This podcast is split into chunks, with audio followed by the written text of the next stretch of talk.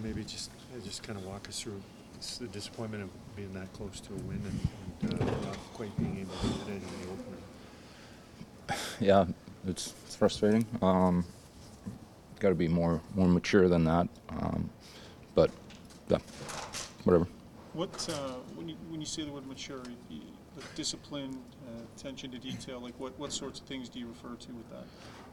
I mean, it's a three-one game and just eight minutes left or whatever. So um, we got to lock that down. Um, so yeah, You guys always, have always locked that game down. Was it uh, just the Kings were a little bit different uh, this time, or was it this situation? was uh, it's just yeah. I mean, I don't know. They made some good plays, scored a couple goals, and but um, yeah, can definitely be a little smarter and more mature. When you wake up tomorrow and you look at film and stuff, are you going to focus on the first 50 minutes of that game or the last 10 plus?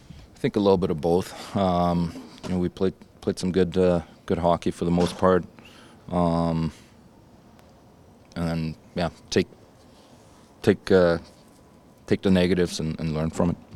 You guys have lost game one a bunch of times and rebounded pretty well from it uh, a lot of times as well. So is that kind of uh, the history that kind of works in your favor right now, being able to? Yeah, I mean, it's not it's not how we planned it. You know, we obviously wanted to go um, out and win this game, but we didn't. So got to regroup and uh, get ready for the next one.